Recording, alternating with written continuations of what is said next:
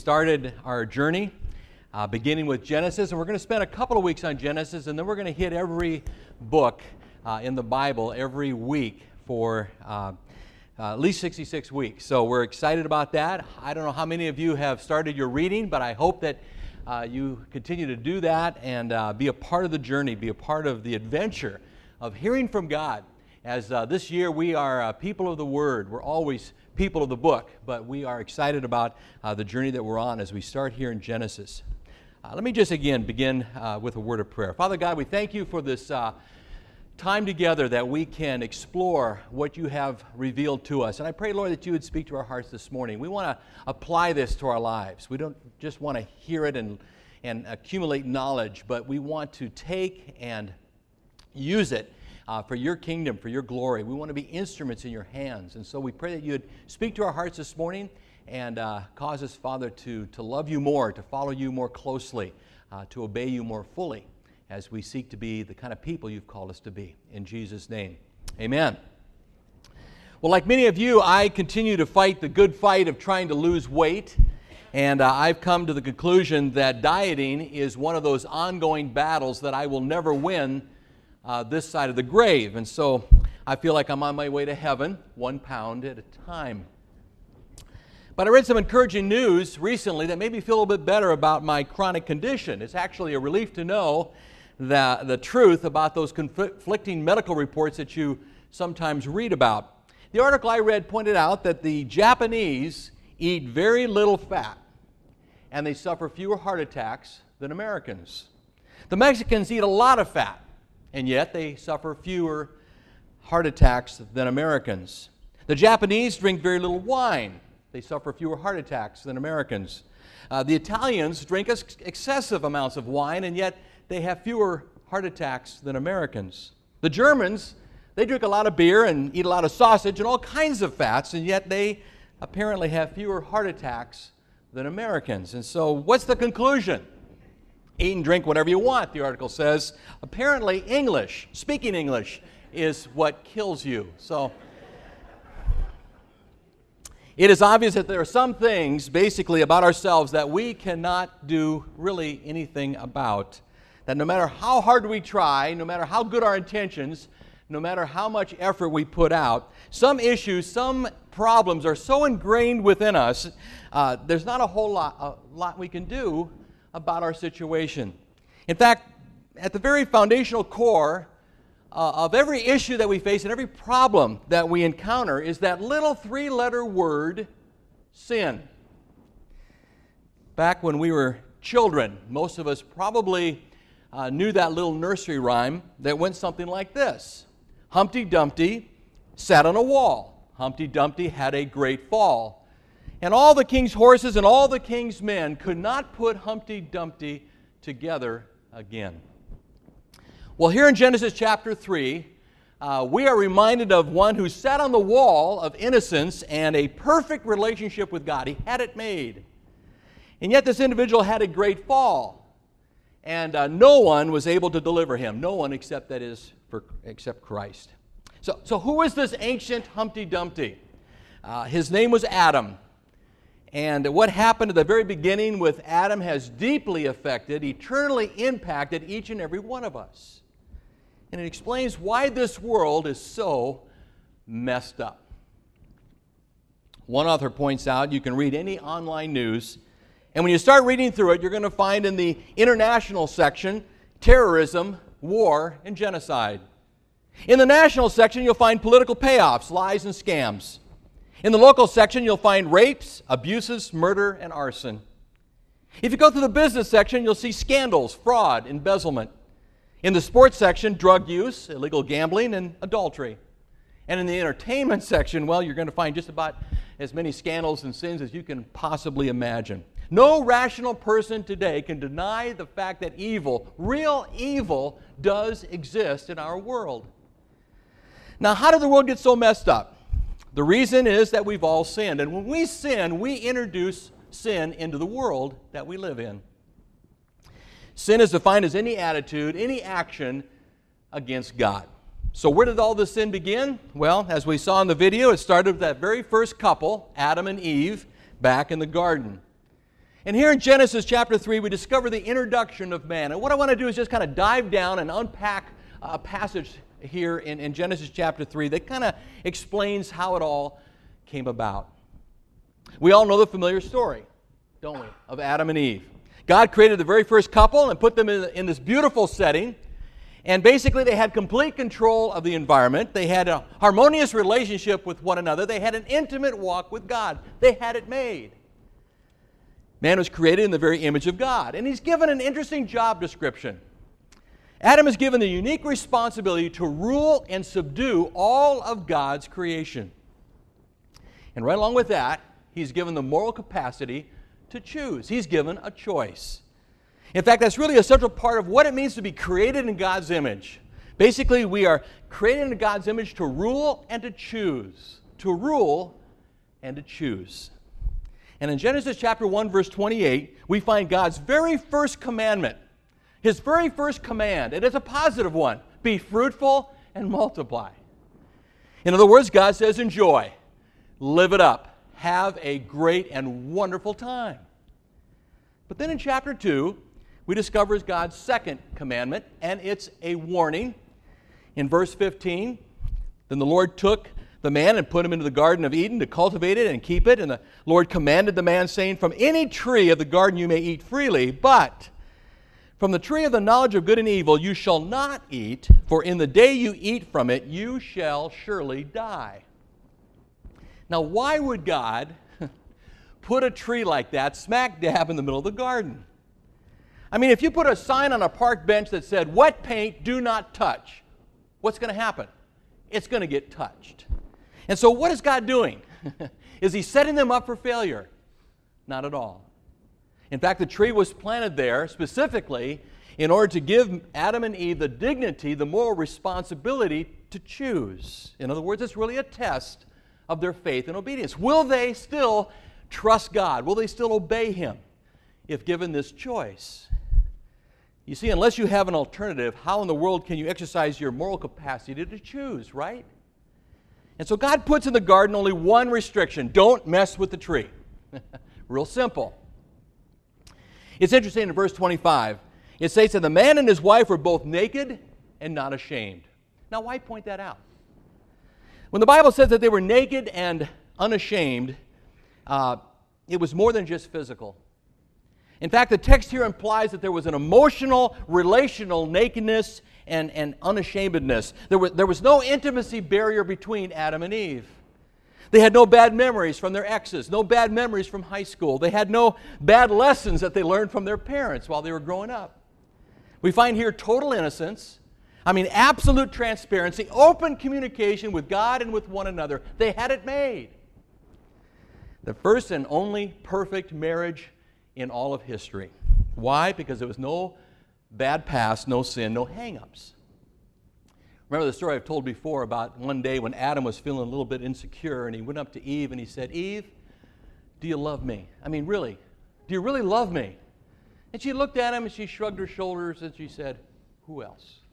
Well, everything was going great in the garden. And when Adam and Eve started out, again, it was the only perfect marriage in all of human history. But then we come to chapter 3. We discover the introduction of sin. And when they sinned, it ruined the whole thing. Sin and death entered the scene. It messed up the relationship and every single relationship since then. You see, in order to keep everything perfect, all Adam and Eve had to do was to keep that simple command don't eat from the tree of the knowledge of good and evil. They violated that pro- prohibition, and God said, you, if you do that, you're going to die. And of course, they disobeyed God. And with a little help from their enemy, Satan, who came on the scene in the form of a snake. Kind of a strange story there. Eve listened to the, the, the serpent's tempting words, and she took uh, a bite of that forbidden fruit, and that she gave uh, a little to Adam for him to participate in this fruit tasting venture. And, and so it started with Eve. But before we get too hard and come down hard on Eve, where was Adam? I mean, we assume that he was maybe off mowing the lawn or tinkering around in the garage, or maybe he was doing something in the garden, but where was he? During this whole temptation scene between Eve and the serpent, Where was Adam? He was standing there the whole time. Verse 6 implies he was there saying nothing and doing nothing. He was paralyzed and silent. He was evidently too afraid to, to speak up or to take any action. And listen, man, we've ex- we, we basically struggle with that even today. Uh, the, the, the, the complacency or the passivity of just basically not taking leadership in our marriage and in our homes. Well, that started with Adam. There he was the whole time, listening and taking it in. And so Adam and Eve both blew it, and they both blew it big time. Take a look at verse. Um, well, before we get into that, I remember somebody one time said that the problem in the garden wasn't really the apple in the tree, it was the pear on the ground.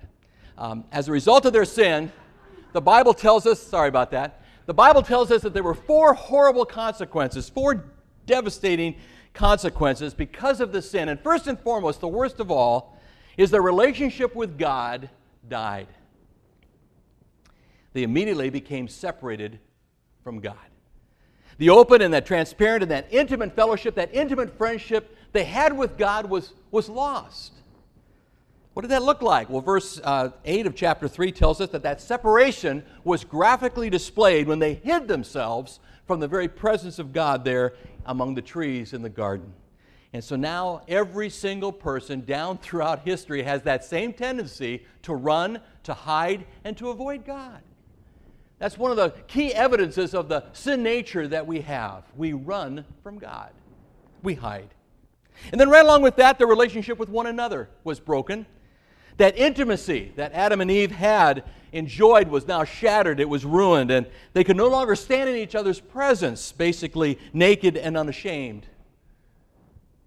In fact, once they had sinned, they scrambled to cover themselves up and clothe themselves with fig leaves.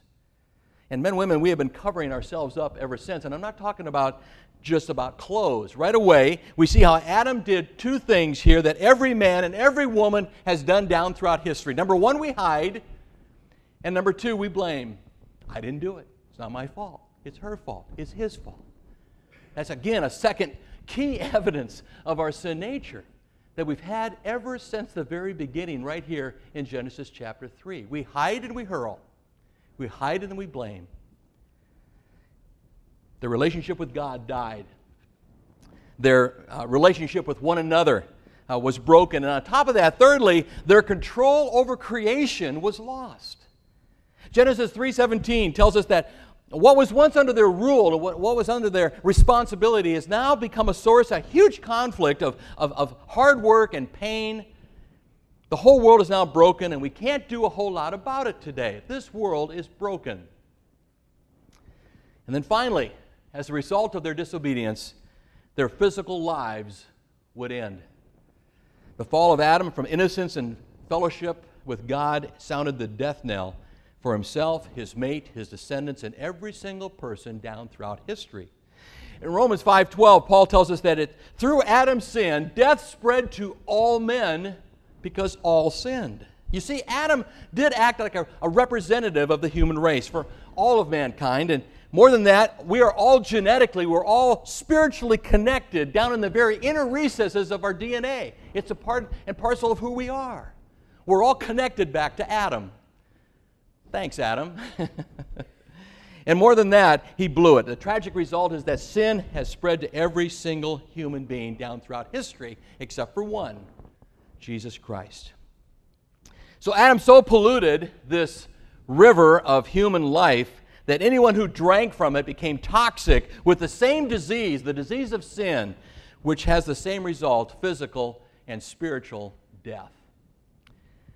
And so from this point on, from the fall of Adam and on into history, we are all now plagued. Sin, depravity, and death now reign supreme. And if that isn't bad enough, Hebrews 9:27 says that it is appointed for man to die once, and after that comes judgment. And so we're still held accountable for the way in which we live our lives.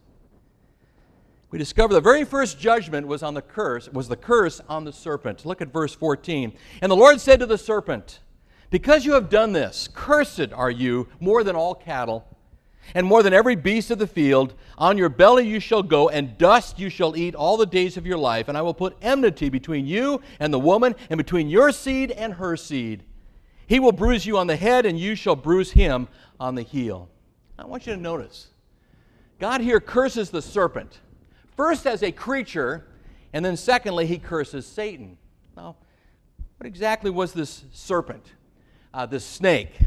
Uh, it talks, it thinks, and so it's obviously not one of your garden variety kind of snakes.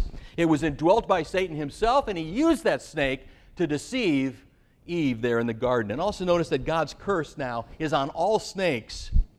And from this point on, they're cursed to move about on their bellies on the ground and eat dust. Now, why did God curse all snakes? I mean, why do all snakes now have to suffer because of that very first encounter in the garden? It's a good question. We don't really know, but I'm convinced that it serves to basically as a, as a constant reminder to us as to the origin and the very source of sin. You see, man was not the originator, man was not the original source of evil in this world. Satan was. USA Today did a, a poll a few years ago about the things that the people fear most. What do most people fear? Well, the top 10 were things like flying, rats, mice, needles, uh, getting shots, spiders, insects, be, being closed up in small spaces or heights. Near the top of the list was death. It wasn't number one, but up at the top was death. And even above death was the fear of public speaking. Now, if that's true, then at a funeral, you would rather be the person in the casket than the person doing the eulogy. I'm not sure if I buy that. But what I do find interesting is that no, the number one fear above everything else is the fear of snakes. More than half of those that were surveyed said snakes, number one, top. Just like Indiana Jones, we all tend to hate snakes. Why is that? Well, there's something in the human psyche, I think, that is repulsed by snakes. Nobody thinks a snake is cute. Nobody, I don't think. But ever since Satan himself took on the form of a snake, many of us naturally associate snakes with evil, with temptation. Every time you look at a snake, be reminded of where sin originated. It wasn't with man, it was with Satan. He is the ultimate source of all evil in this world. George MacDonald, in his book, Hope of the Gospel, points out evil is not human. It is the defect, the opposite of the human, but the suffering that follows is human. Suffering is for the sinner, that he may be delivered from his sin, and for that we were indeed created. We are in desperate need of a Savior. God has graciously provided a remedy for our sin. In fact, I want you to notice that after the very first curse of judgment, God provides the first ray of hope right here in chapter 3. And what we have in verse 15 is actually the first gospel message. It's, first, it's the first ray of hope, it's the first good news, right at the very beginning. God says, I will put enmity, that is, hostility between you and the woman, and between your seed and her seed. He will bruise you on the head, and you will bruise him on the heel. What does that mean? What is that saying? It's kind of a poetic way of declaring something very important. Here's the first reference, the first prophecy in all the Bible concerning the coming Messiah, the, the Savior who is, who is the chosen one, who will come and deliver as the remedy uh, and deliver us from our sins. In fact, God here is predicting in a poetic way three things about this coming Messiah. Three things right here in chapter 3. First of all, number one, someday there's going to be a hostile conflict between the Messiah and demonic forces. Verse 15 I will put enmity, that is hostility, between you, Satan, and this woman, and between your seed and her seed. You see, from this point on, the river really divides. Satan and his family, his seed, his offspring, are opposed and break off and split off from God and God's family and God's offspring and God's seed. And when we look at the, the parable of the tares in Matthew chapter 13, we discover that, that Satan has children, just like God has children. For example, Jesus tells the religious leaders in, in John 8 44, You are of your father, the devil. wow. Why? Because you do the desires of your father. He was a murderer from the beginning and does not stand in the truth because there's no truth in him. Whenever he speaks a lie, he speaks from his own nature, for he is a liar and the father of all lies. Right away, the next chapter, chapter 4 of Genesis, tells us how Cain killed his brother Abel. 1 John 3:12 tells us that Cain literally is of the evil one. In other words, he is a child of the devil, he's an offspring of Satan. In fact, the entire Old Testament is really a conflict between these two seeds. The seed or offspring of the woman are all those who follow, serve, love, and obey God. And it culminates with a woman named Mary who gives birth to the Messiah. The seed or the offspring of the serpent includes demons and really anyone else who basically serves the kingdom of darkness, whether they know it or they don't know it. And so God Himself says, I'm going to put enmity, I'm going to put a conflict here between good and evil. Uh, down throughout history, a hostility between these two seeds. And that hostility will continue down throughout history until God ends the war by throwing Satan into the fiery pit of hell in Revelation chapter 20. But God here is also interesting enough. He's predicting the Messiah's suffering and ultimate triumph over the evil one. Look at verse 15. He shall bruise you on the head, you will bruise him on the heel. What does that mean? What is that saying? It was a common experience in the Middle East, and I have this when I go uh, mountain biking down the canyon. Every now and then a snake will slither across the trail. But it was a common experience in the Middle East. If a man was walking down a trail, a snake would just slither across uh, his path. And what they typically would do is go up and crush the head of that snake with their heel. I'm sure they would do it very carefully and find out whether or not it was poisonous or not. But the picture we have here is of the wounding of Christ through Satan's hostility of leading him through the suffering and the death on the cross. Isaiah 55 tells us that our Savior was, was bruised for our iniquity by his suffering and by his death. But you know, a bruised heel uh, can be nursed and it can, can heal eventually. You can get over a bruised heel. I've bruised my foot, I've bruised my heel. You get over it eventually, but a, a crushed head, uh, not so much. It means certain death.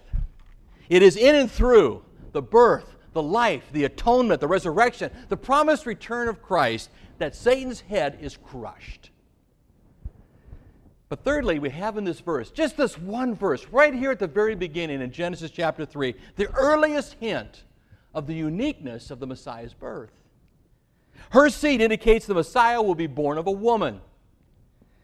What we have here is the earliest hint of the incarnation, God in a bod. The virgin birth of the Lord Jesus Christ is hinted at thousands of years before Christ comes on the scene. Now, notice, notice here it says, her seed, not his seed. How does that work? I mean, biologically, we know that in order for conception to take place, the seed or the sperm is delivered by the male. But in the miraculous conception of the Messiah, the seed was the woman's after she was overshadowed by the Holy Spirit of God. And so Jesus Christ is the seed of the woman who will ultimately defeat the enemy. 30 years after his birth, Jesus announced the coming of a new kingdom in which God will reign over the hearts and lives of people. And this is the defining, decisive moment of all of history. His coming is a part of a cosmic plan of redemption in which every one of us, as fallen and broken creatures, basically are directly involved. His coming threatened to turn the world upside down. And so, is it any wonder they wanted to crucify him? Why? Because he was a huge threat to the established order. There's a conflict there, a major conflict. It started with a promise back here in Genesis chapter 3. Chuck Colson liked to tell prisoners this. He said, Jesus was busted, betrayed by a snitch, sent to death row, utterly rejected. He was strip searched and then died on a cross between two thieves so that we could be free from the grip of Satan, sin, and death. The coming of Jesus Christ was the awe inspiring signal that God Himself had invaded planet Earth. And in that, he has established his church. That's you and I, God's people. We're not a, a political rule, we're not a cultural rule. It's all about how we, he's established a, a peaceful rule in the hearts and minds of those who would come to embrace and receive Jesus Christ as their Lord and Savior. And we do that in the present historical moment. We grow as a church family until the day that Jesus comes back in clouds of glory. Looking forward to that. Praise the Lord. C.S. Lewis puts it this way He says, The Son of God became a man to enable men to become the sons of God. God has done it all. That's the good news. God has done it all. The only thing left for you and for me is to believe. And so God wrapped up his son in swaddling clothes, presented him to the world, and said, This is my gift to you. But a gift is not a gift unless you take it. John 1:12 But as many as receive him to them he gives the right to become the children of God. A few months ago I read a, the following online article. A winning lottery ticket was purchased at a New York City deli. It's worth $24 million, but only for one more week. Somebody bought the ticket on May 25th, 2016, a year over a year ago, at a grocery store in the Tribeca neighborhood. But the $24 million prize that the ticket won remains unclaimed nearly a year later. New York lottery officials are trying to get the owner of that winning ticket to step forward, claim the prize, because lottery winners have one year from the drawing in which to claim their money. A lucky New Yorker has a $24 million lotto payday just waiting. But the winner has to act fast. Why? Because time is running out. One lottery official said, We urge New York lottery players hey, check your pockets, check your glove box, look under the couch cushions. If you have this winning ticket, we look forward to meeting you and giving you your winnings. But no one claimed the prize by May 25th, and so the money was returned to the prize pool. Now, obviously, somebody didn't know they had the winning ticket, but even if they did, that knowledge is worthless. It's not worth a dime unless they turn it in and cash it in and receive the money. Listen, you may have heard the gospel a hundred times, up, down, backwards, and forwards. You know the gospel. You know the Genesis account. You know the, God, the, the, why Jesus came, why he suffered, why he died. You know all of that. But unless you act on it, a gift is not a gift unless you take it. Unless you act on it, that knowledge is not worth a dime. What do you have to do? Four things, real simple. Actually, three ABC. First, A, admit that you're a sinner. Admit that you're a part of this broken human race, that you're in desperate need of a Savior. Admit that. A lot of people can't do that. They can't admit they're sinners. They think, well, I'm pretty good. I'm a swell person. I'll, I'll get to heaven uh, because uh, I helped a little lady across the street a few times and I give to the church, or whatever reason they have. You have to admit, first of all, that you're a sinner. That's the A. B, believe. Believe that Jesus Christ is who he claimed to be, that he died on a cross rose again from the dead. Believe that. And then, thirdly, confess. Confess Him, embrace Him, receive Him as your Lord and Savior. There's no better time than now. The Bible says today is the day of salvation. Today. Why? Because we don't have tomorrow. We don't have yesterday. All we have is now. The most important decision you and I will ever make. And it's all grounded in a problem that was spelled out way back here in Genesis chapter 3. Let's pray. Father God, stir up our hearts. Father, help us to, to be grounded in the knowledge of who you are and what you have done for us. And Father, we so often take this for granted. We just kind of blow through life and we don't think about what you have done for us and how it all started so many millennia ago. And yet we're suffering today the consequences, the repercussions of what took place. So, Father, I pray that today you would help us to, to embrace you fully, to uh, bask in your grace, and to understand what you did for us on the cross. Lord, quicken our hearts, stir up a revival in our, our lives, Father. Help us to, to make a difference in the dark and dying world in which we live, a world that's in desperate need of a Savior. And so, Father, I pray that you would speak to our hearts. Help us to, to, to, be people of your word, to get in and to grow and to understand and hear your voice. Help us to be all that you've called us to be. Maybe go from this place more in love with Jesus, more committed to being like Him in thought, word, and deed. And so, as the psalmist says, may the words of our mouth, the meditations of our heart always, always be acceptable in your sight, for you are our rock. And Father, you are our Redeemer. And we praise you through Jesus Christ, our Lord and Savior. And all God's children said,